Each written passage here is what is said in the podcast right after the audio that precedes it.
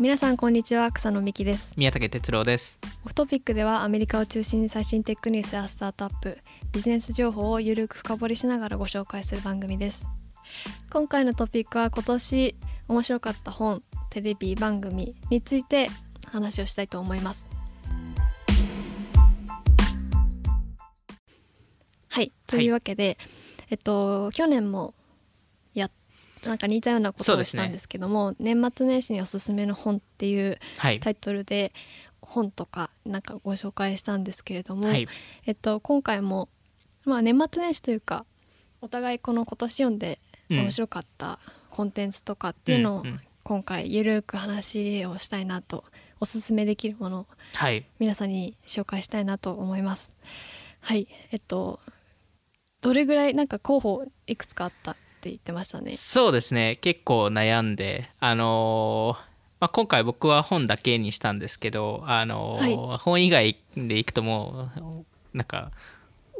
なんか本当終わん 終わり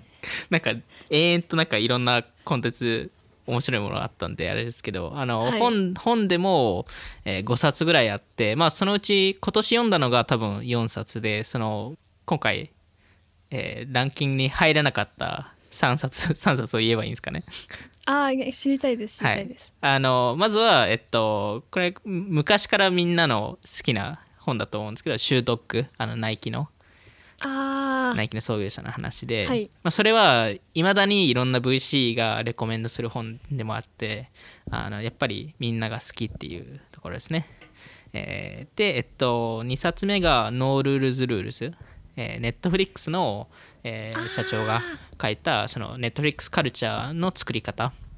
はい。の本で日本語化もされました、ね。あそうですね。日本語化もされてますね。あのそれはやっぱり面白くて、まあ、若干その Netflix でしかできない部分だったりするのでだからまあちょっと今回あのあのおすすめには入らなかったんですけどではい。3つ目が「ザ・サード・ドア」っていう本でこれも多分日本の結構いろんな本屋さんでも売ってると思うんですけど多分日本語版も売ってるかもしれないんですけどこれもなんか、あのある当時大学生の子がいろんな有名人にインタビューするっていうプロジェクトを作っていてそれをどうやって実現したのかみたいな話で、まあ、それもすごいうんなんかいろいろあのそのえっと著名人との接し方とかそのアプローチの仕方とかっていうのが勉強になったっていうぐらいですね。なるほど。はい、草野さんはどうですか？えー結構悩みました？あ、確かになんかでもなんか結構自分はその小説も読むうんし、うん。なんかいいろんなジャンル読んでた読むのが好きなのうんで、うんうん。なんかその小説とかあげるのなんか違うかなと思って うんあげれないんですけど、はい。なんかそうですね他に上がらな今日やらない話とかで言うと、うん。あのーまあ、日本の本なんですけど、うんうん。2010年になんて読むのかな20 2010っうんうん。ていう本があって、へー。その2010年代のポップカルチャー2010年代のポップカルチャーについてあの書いてある本があって。日本のポップカルチャーですか、いやえっとアメリカのであすそうなんですね。へえ面白い。だからそのなんで日本なんでこうヒップホップが流行ったのかとかああそのめっちゃいいですね。音楽とか、はいはい。音楽とだその Spotify が生まれたことによってどう変わったのかとか、かネットフリックスが誕生した前の映画の映映画の話とかなんかそういう、あのー話が入ってる本へでそーれはなんていうか日本語でこれぐらい書いてある本ってあんまりなかなかないのうで、すごい面白かったですね。え。じゃあそれを上回るコンテンツがあったってこと。いやだから普通に普通に聞いてて面白いなって思うし 普通に読みたいと思うんでなんかへえうん。なんかあのーなんか宮崎さんにこのポップカルチャーがどうのこうのっていうのもなんかおおこがましいいやいやいやいやいや僕は知ってるものと知ってないものっていっぱいあるんでなんでいやでもあの、うんまあ今回紹介する本は宮武さんが知ってることが多いと思うんですけどへあとは何だろうなんか小説でいうと「紙の動物園」っていう本を読みましたね。ーはいはい。あのどういう SF なんですけどへ「紙の動物園」っていう著者の人がは健龍さんっていう人なんですけど、うんまあうん。そのアメリカ中国系アメリカ人ーの人が書いてて元エンジニアやってるもともとエンジニアかプログラマへーーとかででそのアジアテイストなんだけどこうなんて言うんですかね SF って結構こうかなんていうんですかねあんまりテクノロジーとかなんかうんうん。未来っぽいものに興味がない人に対してはうん結構難しいかなとは、はいはいはいはい。に SF 苦手な人結構多いと思うんですけど、うん結構なんて言うんですかね読みやすいえー、あじゃあで。SF とか、まあ、例えば「スター・ウォーズ」とか「スター・トレック」とかなんかそういう絵にも別にあんま興味なくてもこれだこれなら読めるみたいな感じなんですか読めると思いますね、え面白いのでちょっと長す話すと長いので、はいこれは、はい。また今度ということで。ー 面白い SF の小説がありますよと。はい。はい。了解です。じゃあ宮武さんから。お僕からいきましょうか。お願いします。えっと一番最初に、えー、おすすめするのがえーえっと「This is not a T-shirt」っていう、えー本でえっと、えー著 T シ者ャツじゃない。はい、T シャツではないっていう、えーっとタイトルなんですけど、えーまあ書いたのが、えっと、ボビー・ハンドレッツっていう方で、えーい。わゆる、えっと、ストリートウェアブランド、えーザハンえっと、ザ・ハンドレッツっていうブランドがあるんですけどそこの創業者が、はいえっと、書いた本で、えーまあ、いわゆるその創業物語とか、えーストリートカルチャーとはみたいな話を、えっと、しているんですけど、はい。あのなんかすごいその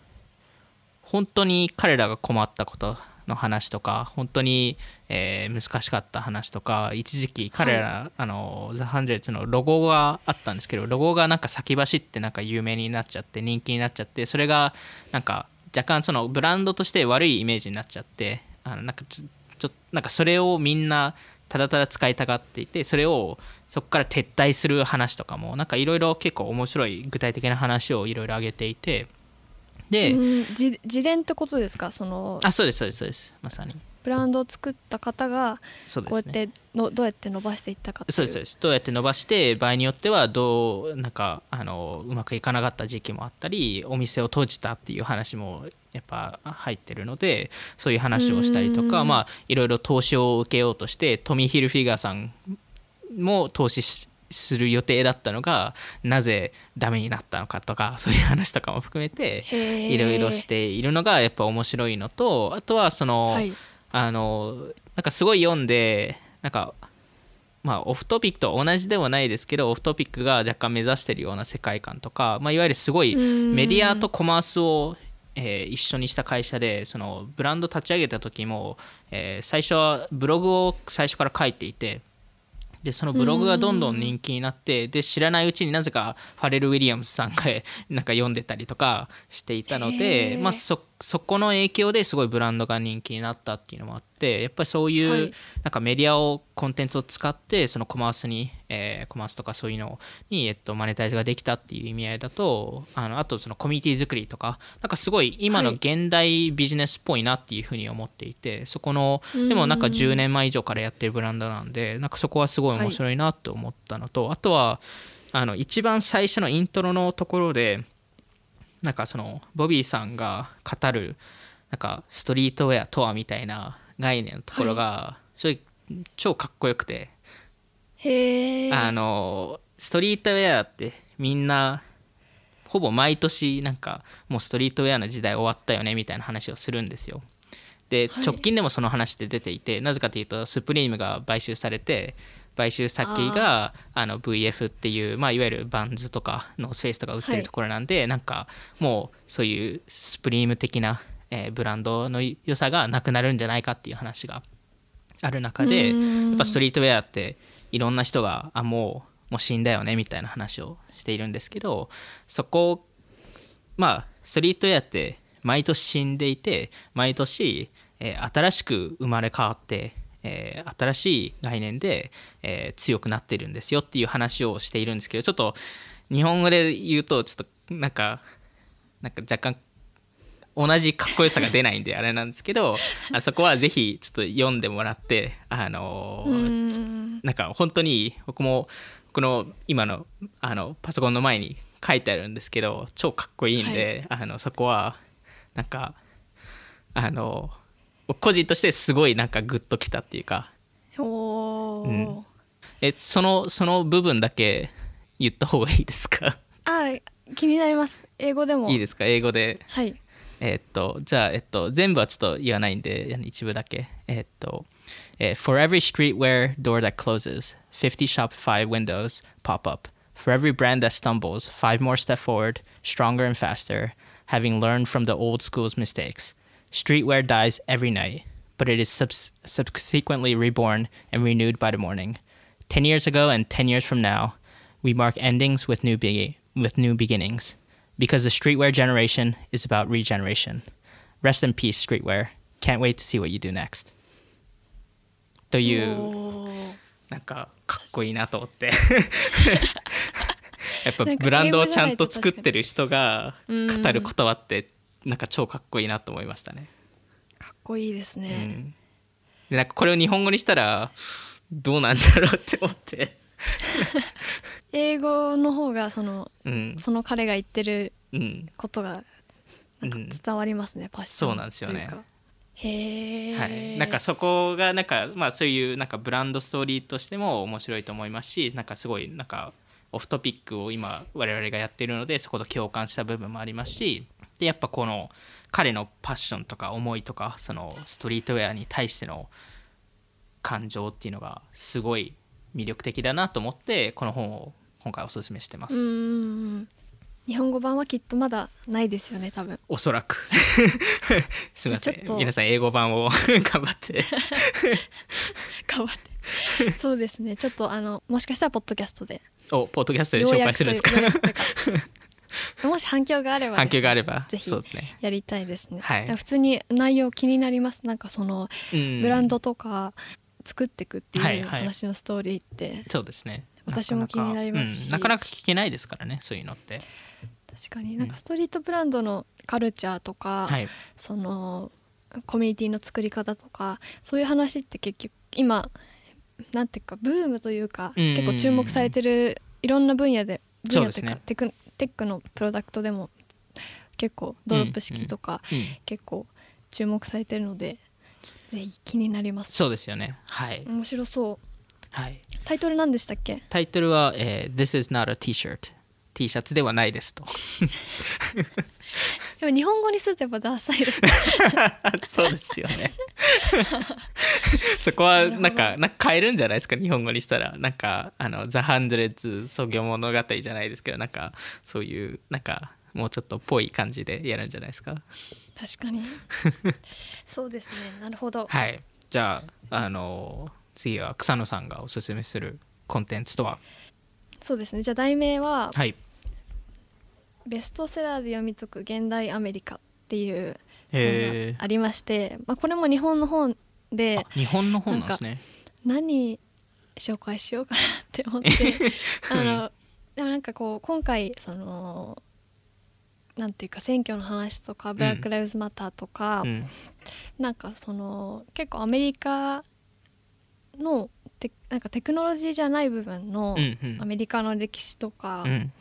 あのいろんなこと知りたいなと思って、うん。まあ、なんどんな本から読めばいいのかなっていううん。人にもおすすめの本で、えっと、これを書いてる渡辺ゆかりさんっていう方が、はい。その翻訳家の方なんですけれども、うんうんうん。その要や要所の本とかにすごく詳しい方でで、おーはいこのはい。本の構成自体その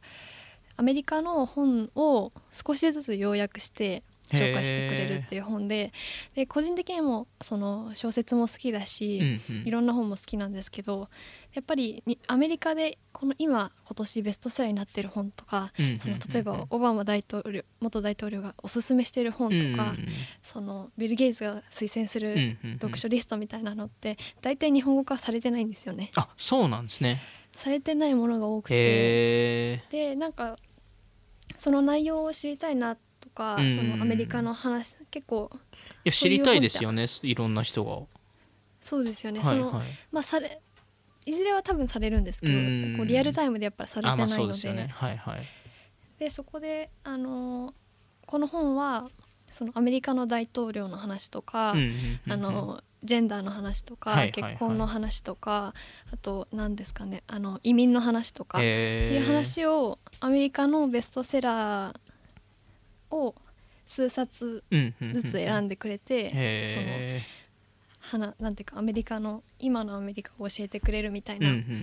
本で、まさに多分アメリカの、まあ、今話したその大統領とかあの移民とかそのジェンダーの話とかってすごいアメリカのホットトピックっていうかあのすごい議題によく上がるようなあの話なんでそれはなんかやっぱりなんか日本だと多分あんま考えないじゃないですか移民の話とか、はい、やっぱすごいアメリなんかすごいアメリカを理解してる人が書いてるのかなと思うんですけどそこは。そうですね。そのやっぱり流行ってるアメリカで流行ってる本の情報って日本に来るのがやっぱ1年、はいはい、2年ぐらいかかるのですごくあのアメリカのことについて知りたいって人におすすめです。あとその日本で発売してる日本初の話あの小説がアメリカでどう見られてるかっていう話もあってその日本でヒットした「コンビニ人間」っていう小説だったり、うんうん、そのこんまりさんの話もあったかな。なんかそういう日本で発売した本がアメリカでどう見られてるかとか、どこが面白いって思われてるかみたいな話もあってすごい。面白い。面白いですね。そんな感じです。はい。はい。じゃあ宮武さんの2冊目の本教えてください。はい。えっと2冊目で、えー、実はここれが多分一番おすすめしたい本なのかな？はい。なんですけどえっとえー、題名タイトル名は「レンジ」っていう本ではい。えっとで日本に売ってるか？すいません。ちょっとそこは見てなかったんですけど。読んだことあるかも読んだ読みかけたことがあるかもしれないです。えっとなんかレンジで、はい、えっと、えー、Why Generalists Triumph in a Specialized World? っていうえっとサブタイトルでえっとデイビッドエピス、はい、エピスティンさんっていう方が書いたんですけど、えー、多分。日本語版あります。ああるんです、ね、日本語版あります。日本語版のタイトルは、日本語版はレンジ知識の幅が最強の武器になるっていうサブタイトルです。そうですね。皆さん読めます？はい皆さん読めます。あのこれはなんかあの結構 VC コミュニティでもすごい話題になった本でで、まあ、だからこそ読んでみようと思って読んだんですけどあの、はい、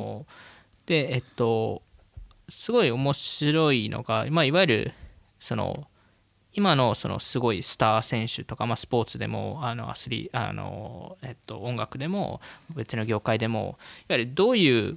勉強の仕方をしてしてきたのかとかを、えっと、いろいろ事例を取り上げて、はい、それをベースになんか幼少期の時からそのスペシャライズするべきなのかいわゆる何かに特化して何かを勉強し続けるべきなのか広く浅くいろんなものを学んだ方がいいのかっていうえー、ところを議論してる本で、はい、で、えっとまあ、スタートから2つの事例を出していてタイガー・ウッズってあのゴルフの選手がいると思うんですけど、はい、彼ってまあいわゆる1歳未満の時からゴルフクラブ握ってあの彼の父さんがあのこういう風にスイングするんですよっていうのをいろいろ教えて、まあ、それであのひたすらゴルフをひたすらやり続けた人でだから、まあ、今の今のタイガー・ウッズの、まあ、いわゆる天才ぶりがあると思うんですけど、はい、逆に、えー、ロジャー・フェデラーってテニス選手で有名な選手がいると思うんですけど、はい、彼は、えー、テニスを幼少期からやってたんですけどそれ以外のスポーツも結構いろいろやっていてで例えばレスリングとかスケボーとか実はやっていて。はい、で最終的にテニスに、えー、テニスを選んだっていう話であの結局そういう、えー、選び方っていうのもあって、えーまあ、どっちの方が、えー、そのスターになりやすいのか、えー、っていう、えー、と議論の中で、まあ、このデイビッド・デイビスティンさんが考えたのはおそらくジェネラリストにまずなるべきだと。で例えばその音楽業界とか例えばそのミュージシャンでその楽器を弾く人とかでも、はい、あのそのもうずっとピアノをやってる人と例えば3つぐらい楽器を試して最終的にピアノに特化した人、えを比べるとその複数やった方が最終的に、えー、よりエキスパートになりやすくなるみたいな話を彼が、えっとまあ、彼彼以外もいろんなあの研究のもとそういうのが見つかっていて。なんで、えっと、意外といろんなことを試した方がいいんじゃないかっていう話があって。でそのまあいろんな事例があるんですけど、まあ、特にスポーツとかは多いんですけど彼もともとスポーツ雑誌とか書いてた人なので。でもその中で、はい、例えば、えっと、ゴッホってあのあの画家の画家の方がいると思うんですけど、はい、彼ってあの子供の時画家じゃなかったんであの一時期、えー、教育であの授業を教えてたりとか、えー、本屋さんで本を売ってたりとか 全然違うことを、えー、っとやってでようやく37歳になって自分のパッションがアートだっていうのを気づいてそれでやり始めてでもやり始めた時もいろんなスタイルを彼って実はやっていて。で最終的にいい自分が好きなものを見つけてうまくいったっていう話なんですけどあのなんかその複数いろんなことをやるジェネラリストっていうのが今後あの特に若手層っていうので求められるんじゃないかっていうふうに個人的に思っていて。でえっとすごいなぜこれがすごい響いたかっていうと僕もあの昔からバスケとかやっているのと、まあ、アメリカの教育システムで育てられているのでアメリカだと部活で、えっと、一つのスポーツを、はい、えー、日本だと一年中やると思うんですけどアメリカってシーズン制なのであの秋えー、秋冬春ってやるあるんですけどその中でスポーツが変わるんですよ。はい、あ季節によって。はいはいはい。なんで例えば僕とかだと秋はサッカーをやって冬はバスケをやって春は野球ややったりするんですけどなんかそのアメリカのアスリートとか高校生とかを見るとその複数のスポーツであのスカラシップってその推薦状をもらったり大学からするんですよ。例えばあの今 NBA のスーパースターのレブロン・ジェームスとかも元とアメフトの選手でもあって、はい、アメフトでアメフトをやらないかっていうオファーもいっぱいもらってたりしたんですよ。高校生の時とか。大学大学からね。なんでなんかそういう複数のアスリートっていうのが、まあ、複数のスポーツをやるアスリートっていうのがアメリカだとすごい普通で。でも逆に日本だとそれが少なかったりするのではい、で特にその日本日本とまあ世界を見るとなんか中学生ぐらいまで結構その世界レベルで日本人戦ってたりするんですよ。バスケでもサッカーでもいろんなところでもでただなんか高校生以上になるとなんとなく差が出始めてなんかプロになると結構差が出ちゃうみたいな話がよく出ていてそれって何でだろうと思った時にもしかしたらこういうジェネラリストとスペシャライズのところで日本が幼少期からスペシャライズしすぎてるかもしれないかなと今はなこの本を読んで思思ったことですね。なるほど確かになんかいろんなこスポーツをなんか体験できるっていいですよね。日本だとあんまり確かにないかもしれない。うん、やっぱ部活だとひたすらね、野球だと一つの、うん、ずっとそれをやるっていう感じだと思うので意外と他のスポーツから学べる知識とかっていうのも出てくると思うのでそこをなんか本当に小さい時からスペシャライズする必要ってあるんでしたっけ？っていうところですね。うん確かにでなんか日本にまあアメリカでも日本でもそうですけどやっぱりその仕事とかを選ぶ時もなんかこれ一筋でやらないといけないのとか、なんかもう最初からもうマーケティングやりたいですとか、まあ、最初から広告やりたいですとか最初からもう、えー、投資銀行に行きたいですとかっていう話よりはいろんな業種をちゃんと見るっていうところもいいのかなと思っていますしまあなんかそこはあの、まあ、ジェネラリストでありながら最終的にスペシャライズをしないといけないので、まあ、よく日本だと T 型とかっていうと思うんですけどあの広くえっといろんな知識を知ってで、まあ、1つか2つか、まあまあ、いくつかの分野で深く、えー、知るっていうのも重要だと思っててこれこそなんかオフトピックも同じだと思っていていろんなトピックを我々カバーしてるんですけどやっぱりそれを広くや、はい、いろんなトピックを見てるからこそつながりが見えたりとか過去見えなかったものが見えてるのかなと思うのでそれもなんかこの我々がジェネリストだからこそあのできてることかなと思いますね。こうテックの話もすれば、うん。カルチャーの話もするし、でテックの中でもなんか。D2C の話をすればクリエイターの話もしますしでもその2つをどっちを見てるからこそそのつながりっていうのが見えてくるんですよね。それはそうですね、うん、なるほど。っていうはいっていうあのレンジっていう本でなんか僕もまだあの実は終わらせない終わらせてはないんですけどあのじゃあ今年多分終わらせる予定であのすごい面白い本だったのでぜひ皆さんも、はい、読んでみてくださいと。私もあの買って途中まで 途中までだったんだ。読んあの読んでたので、はい。ちょっともう一回読みたいなと思います、じゃあ最後に草野さんからの最後のはい。レコメンドをするコンテンツとは、えっ、とちょっと役立つ系でもなくてただ面白かったってはい話なんですけど、テッドラッソっていうおおはいはい。コメディドラマなんでを紹介したいなと思ってて、はい。えっとまあ、ストーリーをまず簡単に説明するとアメフトのコーチうん。アメリカ人のアメフトのコーチがイギリスのサッカー選手、うん。まあ、サッカーとかフットボールのコーチになるっていうあうん。の話で。だからまあサッカーそのフットボールの話に何も知らないアメリカ人のな陽気なアメリカ人がイギリスのうん。あのフットボールのコーチになるっていうあの話で、まあ、全然サッカーの話とか全然知らなくても面白い話なんですけど、なんでこれを紹介したかっていうと、はい。コーチングみたいなところがすごいうまい主人公なんですよね、この人。へなんかだからそのサッカーの話えサッカーのやり方を知ってるとか知らないとか関係なく選手たちがいかに気持ちのいいプレーができるかっはいていうことにあの専念してるというか力を入れてるなんかすごくあの元気がもらえるようなキャラクターで。そのモチベーション作りがうまいっていうことですか？モチベーション作りがうまいというか、うんうん。まあなんかその「How to」とか全く別にないんですけどうんうんその普通のコメディドラマで、はいはい。い1話30分とかの普通の軽いドラマなんですけど、はいい。やでもあの本当にあのこれアアップル TV でしかアップル TV プラスでしか見れないのでもう話題にならないんですよこれが。本当に悔しいです。これ本当に見てほしいのにネットフリックスの「愛の不時着」とかよりも全然面白いと 思ってます。確かに。だからなうん。確かに。うんなんかネなんか話題にならないんですよ。うん。そうですよね。なんかアメリカでも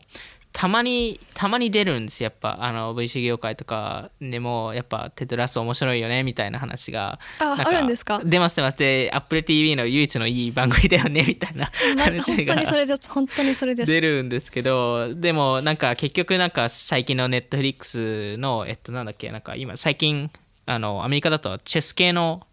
なんか天才チェスプレイヤーのなんかちょっとクイーン・ギャンビットあそうです。クイーン・ギャンビットとかがなんか人気になってみんなテッドラストのこと話さなかった話さなくなったりとか。いやもうテトラス終わっちゃったんですよ、あそうなんですよ。終わっちゃったんですね。はい。そっか。え次のシーズンとかないんですか？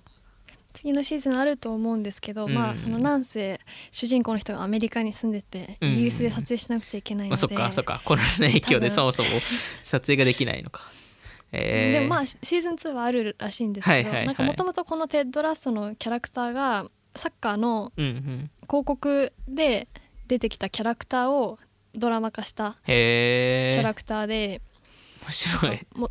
いや面白いですよね。そのプレミアリーグのなんか、はいはい。あの宣伝をするっていうアメリカの、アメリカで放送する広告のためのに生まれたなんかこれ実際にあの昔アメリカの会社がこういうプロモーションをしようとしてでそこにテッドラストのキャラあのその実際のその役者を使ったっていうことですか？実際のその役者ですしそれへが2007年なので結構前なのに、その出てくるサブキャラクターとかも同じ人がやってあるんです。そうなんですね。あじゃあなんかそういうななんだろうなんかノスタルジアとかそういうなんかそういうそういう過去をみんな逆にみその広告を見たいってなりますしそこのなんかキャラクター誰が出てくるんだみたいな話になるんですね。うん、なんかでもそんなにそのにこの CM に対してめちゃくちゃ人気があったのかはちょっとわかんないんですけど。はいはい。は いでもそのなんかキャラクターがこう生かされこのすごいですよね。数数十年経って生かされてるっていうのは本当すごいですね、すごいです。2007年に出てきたキャラクターが今それを再活用してドラマにするっていうのをなんかそれを考えるのも面白いですよね。そうですね。確かに。うん。なんかそのだから本当にサッカーとか全然分からなくても面白いですしなんかあの見てて気持ちいいドラマなので いや本当にこんなに話題にならないことが本当悔しいです。ね そうなんですよ。でも一応なんかアメリカではあの Ted Lasso っていうなんかタイトルが出る際にはみんないい番組だねっていうのを言ってる言ってますよ。本当に AppleTV で唯一のと言っていいぐらい。唯一のヒットコンテンツ。他にも面白いのは多分あると思うんはいですけど、はいはい結構あのシリアスな真面目な話が多いのうんで、こう気軽に見れるはいはいはい。ドラマっていう意味だと本当にこれが唯一だと思いますね。えでも多分こう、なんていうか無料で見れる期間とかあるので気になる方は見てほしいですね。そうですよね。僕もあの最初にレコメンドされた時にあのずっとタブで開いてたんですけど AppleTV かって。思って AppleTV だしなんかなんていうんですかねサムネというかビポスタービジュアルみたいなのもすごくつまらなそうなんですよ。ああはいはいはいなんか本当にサッカーのこと知らないと見れないかはいはいなみたい。いはいそれに騙されず。サッカーに興味全然ないんですけど。はいはい。いやでも本当にあの主人公のあの俳優さんとかあの、うんうんうん。あれじゃないですか「サタデーナイトライブ」の俳優はいさんでもともとなんですごいコメディがうまいし、うんうんうん。本当にそのアメリカ人の人がイギリスに来てそのお互いこううん。いがみ合ってる様子とかすごい面白いんですよ。はいはいはい。まあそのギャップとかそのアメリカ対イギリスの文化っていうのはありますからね。そうですそうです、はいはい。えちょっと僕も見てみます。いやちょっと感想を楽しみにしてます。はい。はい、というわけで、えっとまあ、たくさん紹介したいものがあったんですけれども、今回はこの2つずつはい。話をしていきました。ちょっと興味ある方はそれぞれぜひチェックしてみてください、はい。えっと